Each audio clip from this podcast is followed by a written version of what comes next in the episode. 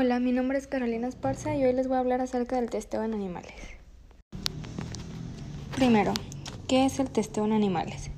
Bueno, pues esto consiste en probar los productos en animales con vida para ver las reacciones que tiene. Son pruebas extremadamente dolorosas, estresantes e invasivas, lo que causa que la mayoría de los animales sean sacrificados después de usarlos en el experimento. Hoy en día, a nivel mundial, más de 500.000 animales mueren cada año como consecuencia de estas prácticas en laboratorios de cosmética. Sin embargo, la prohibición de realizar experimentos con animales existe en más de 40 países alrededor del mundo, lo que ha unido más de mil campañas denominadas libres de crueldad animal. Fue en el año 2004 en el que la Unión Europea prohibió el testeo de productos terminados en los animales, para luego en el año 2009 avanzar a prohibir el testeo de los ingredientes de estos productos y finalizar en el 2013 donde por fin se anunció la prohibición total de cualquier cosmético probado en animales.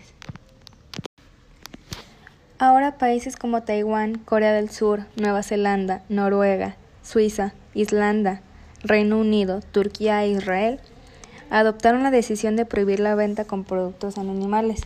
Pero en cuanto a Latinoamérica, tenemos que Guatemala determinó en 2017 que no se seguirían haciendo pruebas en animales, aunque no se prohibió la importación de productos que sean testeados en ellos.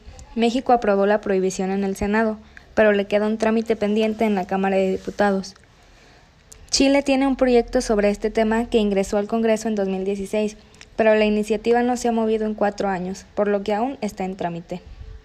En 2017 también, en Argentina, la entonces senadora por Río Negro, María Magdalena Ordada, presentó un proyecto de ley para prohibir el uso de animales para el desarrollo, experimentación y pruebas en componentes cosméticos y artículos de tocador y perfumes.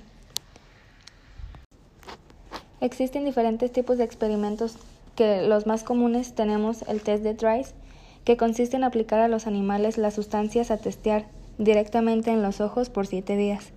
Muchos de ellos quedan ciegos luego de estas pruebas. Al finalizar el estudio, ese animal es sacrificado. Después tenemos la dosis letal 50, en la cual se necesitan grupos de 200 especímenes aproximadamente para poder cubrir la toxicidad del ingrediente. El estudio culmina una vez que el 50% de la población en ese estudio ha muerto. El objetivo de este es conocer las cantidades en las que es peligroso consumir una sustancia para los seres humanos.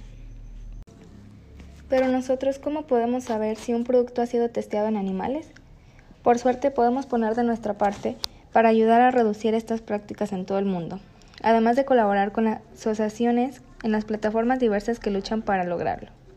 Podemos identificar las marcas que realizan estas pruebas y evitar consumirlas, optando por productos marcados como cruelty free o no testeados en animales, lo que indica que están libres de crueldad hacia los animales.